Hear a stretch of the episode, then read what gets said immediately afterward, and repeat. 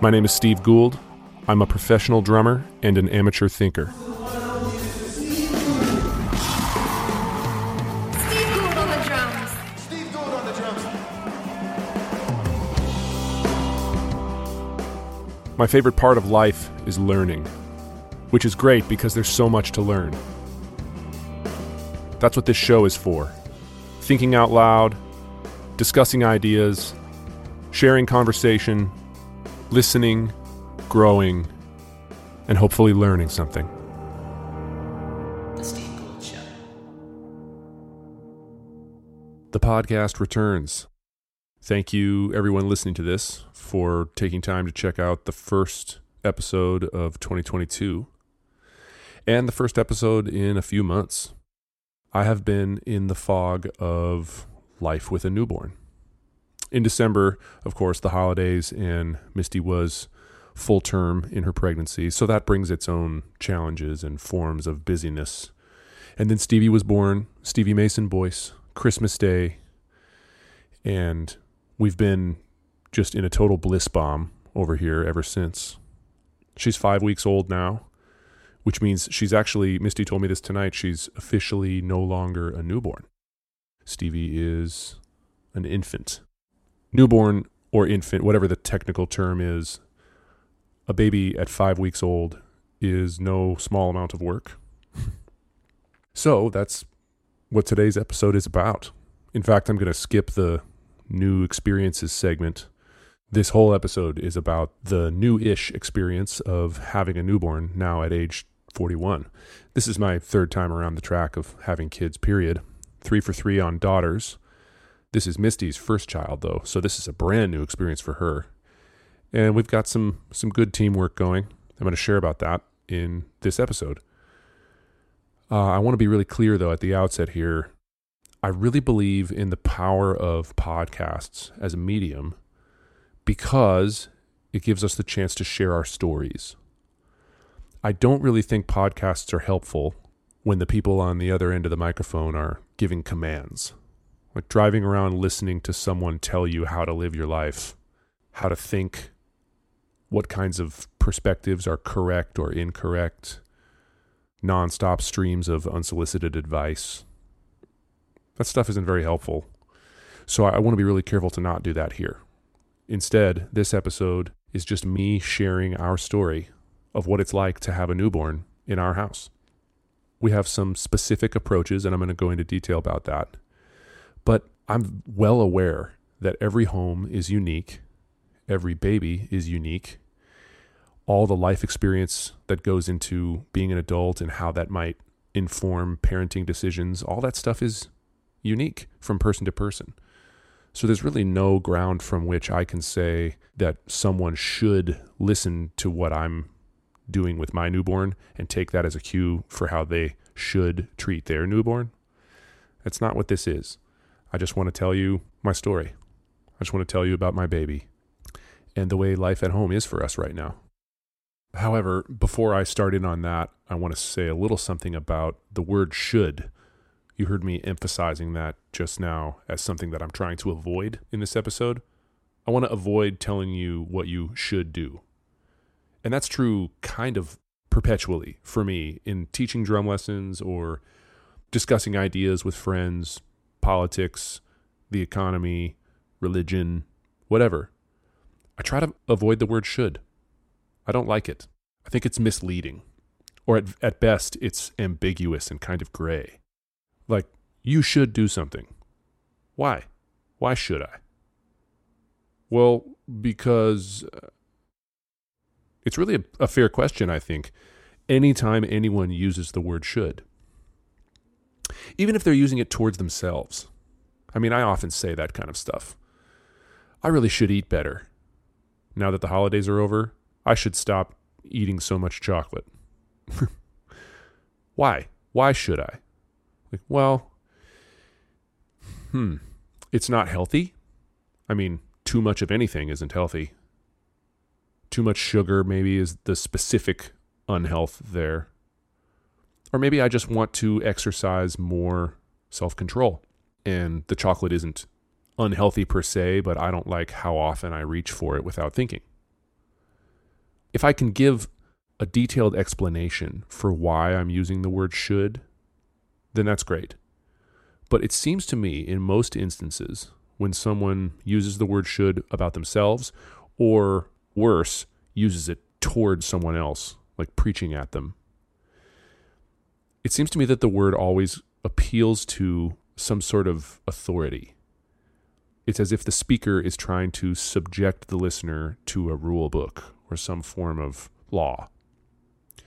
So let's say, for example, I'm talking to one of my drum students and I say, You should hold the stick this way. On the surface, that statement sounds like I'm telling them about the rules for how to play drums correctly. Now, if you dig in a little bit, I'm actually just telling them the way I hold the drumstick. I have experience with holding the drumstick a certain way, and I want to tell them that the experience has worked well for me. So why don't I just say that? Well, here's how I hold the stick, and it's worked well for me. Great. I'm not appealing to any imaginary authority there. I'm just sharing information with the student. Or perhaps I'm talking to my neighbor and I'm annoyed that my neighbor always leaves his garbage cans out on the street, like after trash pickup for like another full 24 hours. Like, dude, you really should put your garbage cans away after they're emptied. Why should my neighbor do that? What's that about? Really, it's just what I want. There isn't an actual rule that he has to put his garbage cans away. I just don't want to look at them. And in that instance, the really sneaky thing about the word should is that I have masked my own desire as some sort of authority. I'm kind of telling my neighbor that there's a rule, but there is no rule. It's just what I want, it's just my own desire. This was first brought to my attention many years ago in Minneapolis. A friend of mine, named Matt Patrick, a great producer there, he used to hire me on a lot of his albums. And he moved from a small studio where we first started working together to this newer space that he rented. It was really nice. High ceilings, tons of extra square footage in the rooms.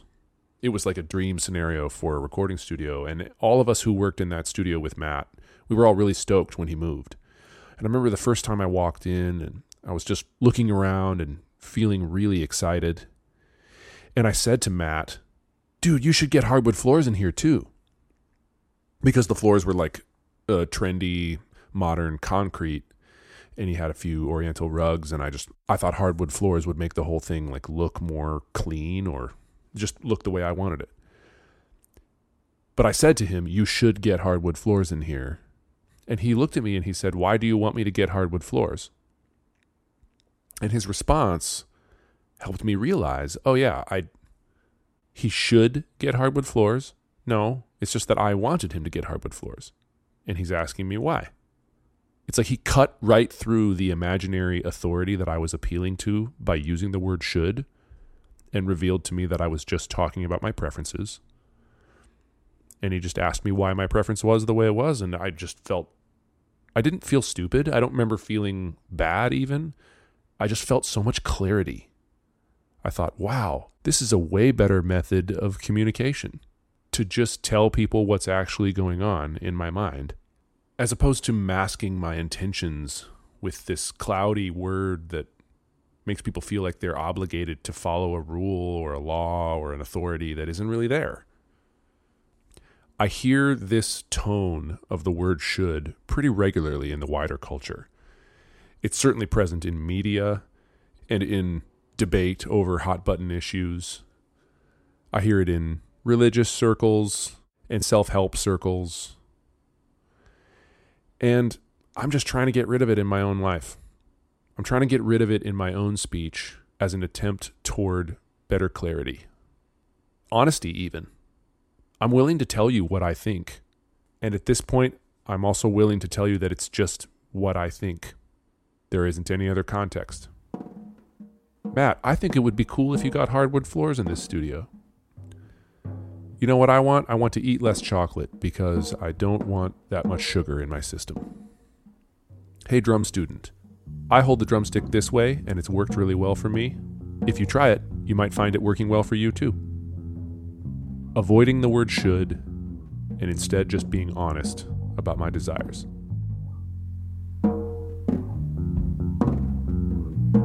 Okay, enough of that rant. Without any further delay, here is a detailed explanation of life at our house with a newborn.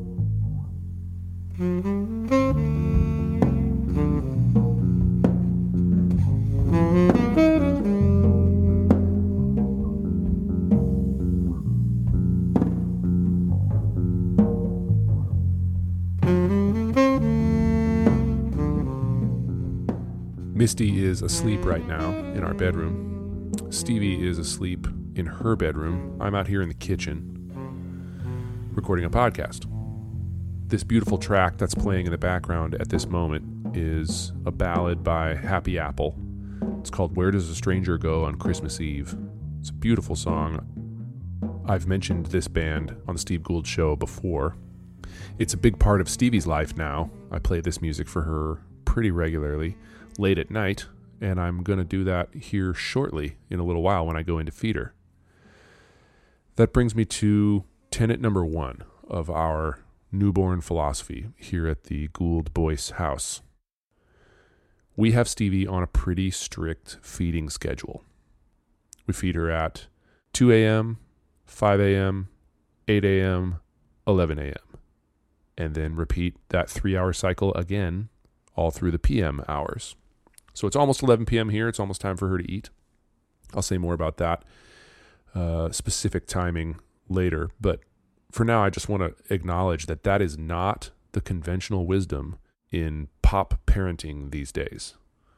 Most younger couples that I talk to, especially out here in Los Angeles, use what's called on demand feeding, where you basically feed your newborn whenever they show any signs of hunger.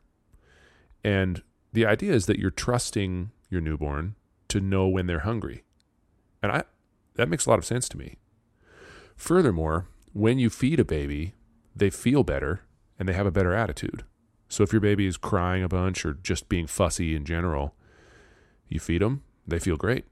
I mean, Stevie's best times of the day, like the time that she's the most chill, the easiest to be around, easiest to take care of, are the moments, the minutes, maybe, you know, 15, 20 minutes after she's eaten. She feels great. She's happy. She loves life. She doesn't have anything to complain about. She's got a full stomach.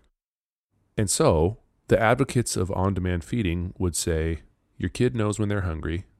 Whenever they're fussy, they're probably hungry. Just feed them. All right. I hear that. And I've also encountered something different. Both of my older daughters, when they were newborns, we fed them on a regimented every three hour cycle. The idea behind this is that three hours is about as long as the baby's tiny little tummy can hold the amount of food to keep them from being hungry again. But babies really thrive on routine. Like their world in the womb and then when they're first born, it's just chaos. They don't know when to sleep, they don't know when to eat, they're not really in charge of anything. And the schedule system gives them something to kind of like close their emotional jaw on and helps them feel stability. This idea made sense to me when I was 24 and Betty was born, my older daughter.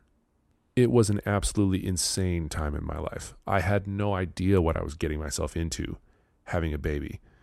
Wow, I just, you know, nobody's sleeping. My ex wife and I were both up all hours of the night wondering how we should treat Betty, what we should do with her crying and changing her diaper or whatever. It's like you know you're really learning on the fly. But eventually we landed on this 3-hour cycle and it works really well for her. Same thing with Susie, my middle daughter, and now we're using it with Stevie too. And I, I guess I just want to acknowledge that that's not from my own experience here at age 41 in Los Angeles. That's like not the norm. Most people are just feeding their baby whenever their baby cries. And we are on a pretty strict schedule. Here's how the day usually looks for us. We'll start at 8 a.m. Get Stevie out of bed, feed her, change her diaper, hang out for a little while. Right around 9 a.m., start thinking about putting her back to sleep because newborns sleep a lot. Their bodies are growing so rapidly. They're processing all this actual food for the first time instead of just the placenta and the umbilical cord. And they need a lot of rest. So she hangs for an hour and then sleeps for like two hours. 11 a.m. rolls around, we repeat the process. That happens all the way until 11 p.m. But at 11 p.m., we don't hang out. I get her up, I feed her, change her diaper, put her right back to bed. And during that period of time, I don't say anything to her. I don't talk to her at all. I don't turn on any lights, even. It's totally dark in her room, and I don't say anything. This is kind of like premise number two of our newborn philosophy, where we are trying to teach her when it's nighttime. Because in the womb, babies don't know that. Like they don't know when it's daylight or when it's nighttime. They don't know when they're supposed to sleep or when they're supposed to be awake. So they just kind of do it whenever they want. Misty and I joked a lot when we brought Stevie home from the hospital. It really seemed like she was on a different time zone. Like she was on Tokyo time, suffering from jet lag. Three in the morning, she's just ready to go, ready to party. So alert, so awake. And then at three in the afternoon, we cannot keep her awake at all. Well, that's not how the rest of us live here on Pacific Standard Time in Los Angeles. So we had to switch that. And our method was just to not say anything to her, not make any sound with our voices that would stimulate her and make her think it's time to hang out at 11 p.m. or at the 2 a.m. feeding or again at the 5 a.m. feeding. It's totally dark in her room. Don't turn on any lights. I turn on a playlist, some gentle tunes in the background. Otherwise, I'm trying really hard to avoid any sort of sensory stimulant because I want her to learn that this is not the time of day, like the time of the 24 hour cycle. This is not when we do anything. You're supposed to be sleeping. Now, she can't sleep for the whole night. She has to wake up every three hours. Her stomach is so small that she just needs food again. She doesn't have enough body weight to stay asleep all night long. That's fine. But when we wake her up to feed her in the middle of the night, we just don't say anything. And I got to tell you, that's really hard. My precious, adorable little new daughter here at the house, I want to just like get in her face and give her all these kisses. Hi, sweetie. Hey, beautiful. Oh, big stretch. You know, all the cute little things that you say to a cute little baby. It's hard to not say that stuff to her in the middle of the night. These graveyard shift feedings at like 2 a.m., I'm not saying a word. I actually learned that from some friends in Minnesota when my older daughter was born. And that worked pretty well for both Betty and Susie Gould. And now with Stevie, we're doing the same thing. She got onto Los Angeles time pretty quick. It was within the first week that we had her home that she that she was actually groggy at night and then alert during the day within these feeding cycles.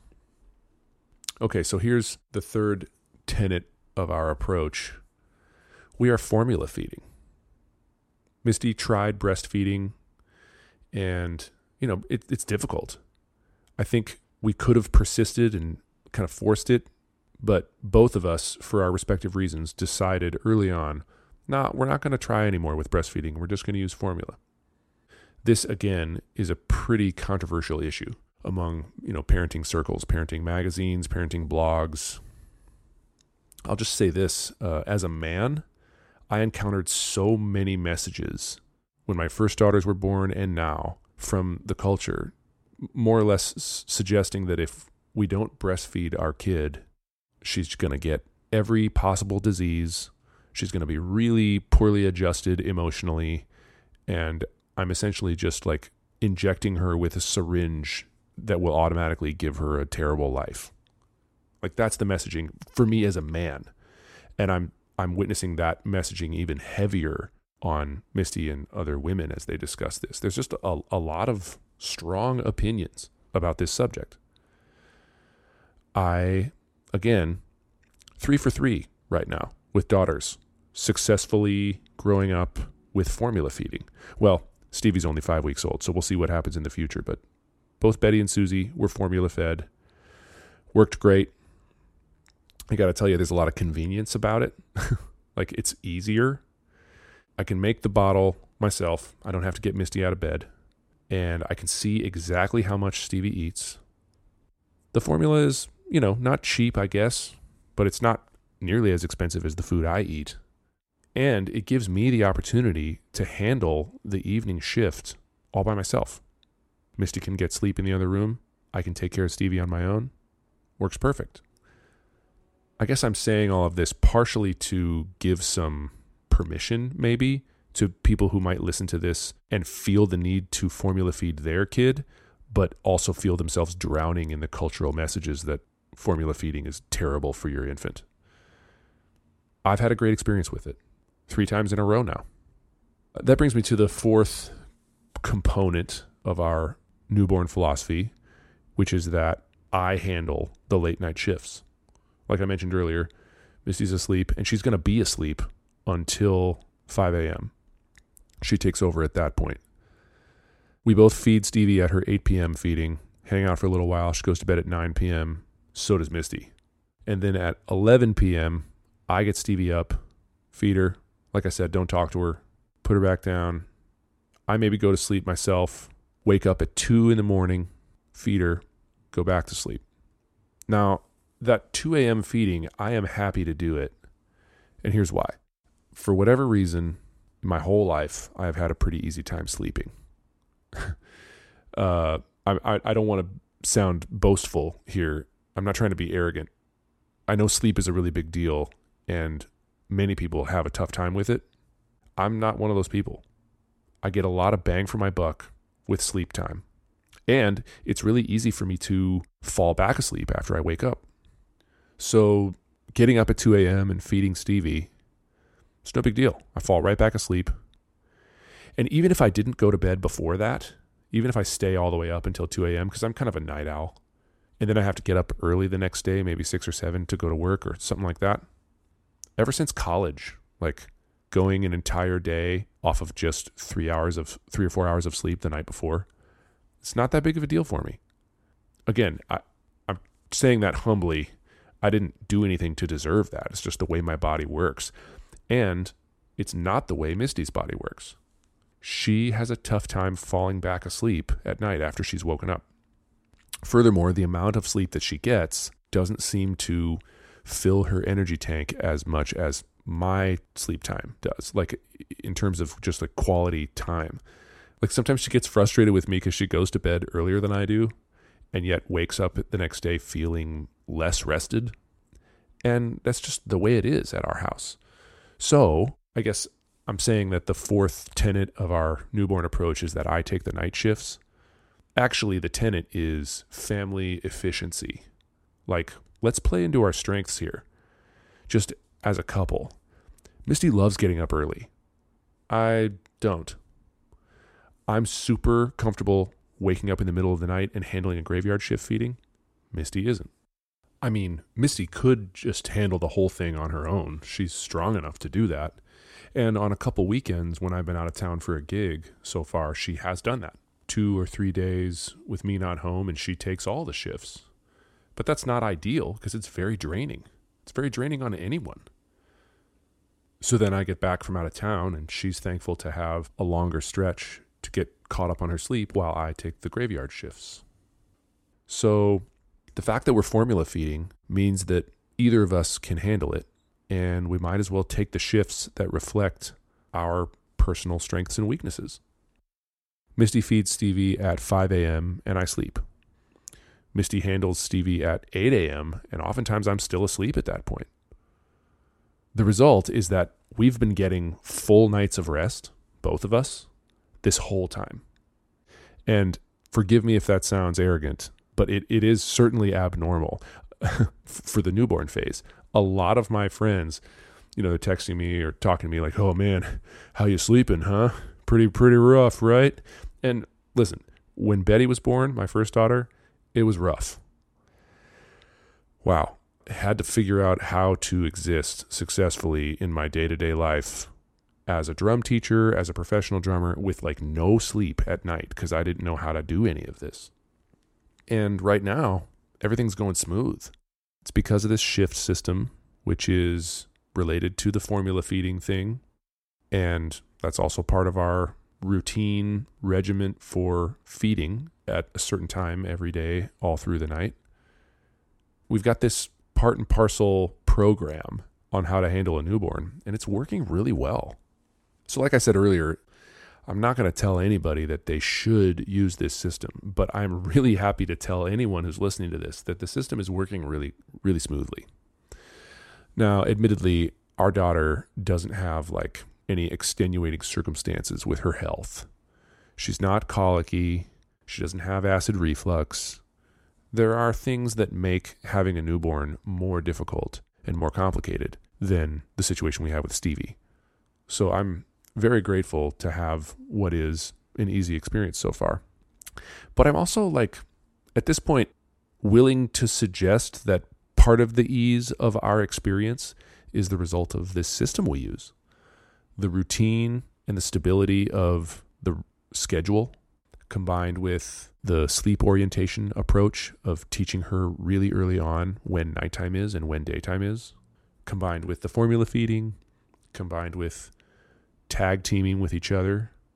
I mean, I'm sure people listening to this are familiar with the kind of cultural chauvinism of a man like sleeping all night and getting up and going to work all day and not really changing his life at all, while a woman who is a young mother has to like handle all the feedings on their own.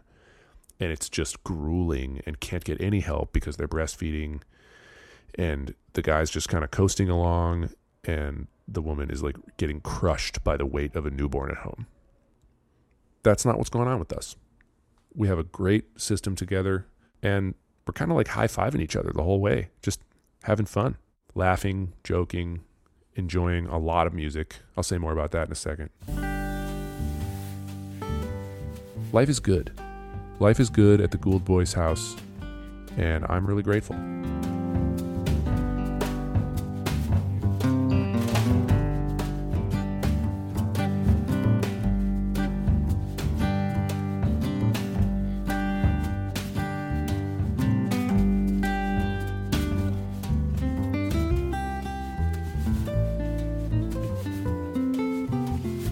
You heard me mention playlists earlier. I'm sure it comes to no surprise to anyone listening to my podcast, but a big part of Stevie's life and our life at home with a newborn is music. We are playing music all day, all night, all the time. And that was true before Stevie was born. Misty and I, both as professional musicians and avid music fans and listeners, we're always playing tunes, we're always DJing the moment. But even more so now, with a newborn, I'm I'm just careful to curate a vibe and an ambiance and an atmosphere that's appropriate for I guess appropriate's not the right word. What is it? I I'm trying to give my newborn daughter a life experience enhanced by the music that's happening in the room. And I'm trying to pay attention to how she responds. So I've got a running list in my phone of records that we've played for her. I haven't really been taking notes about how she reacts to the records. I just kind of like pay attention and see what happens. It's fun though. It's fun to curate a listening experience for my daughter, especially knowing that she's not going to retain any of this and all of it is just kind of like in the moment sensory experience.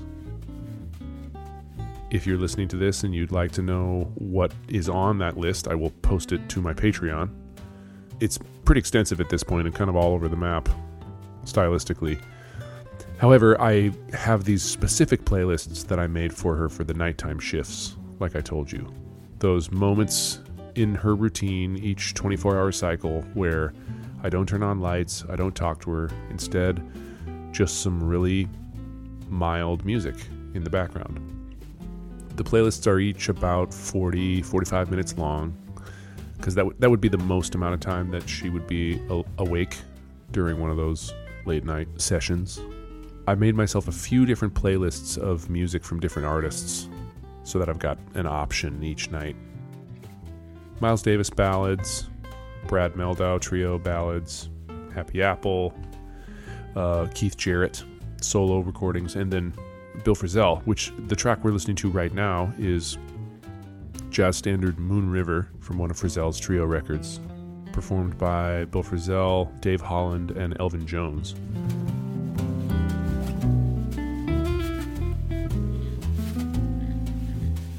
This song is playing every night that I choose to listen to this playlist when we're in one of those graveyard shift moments.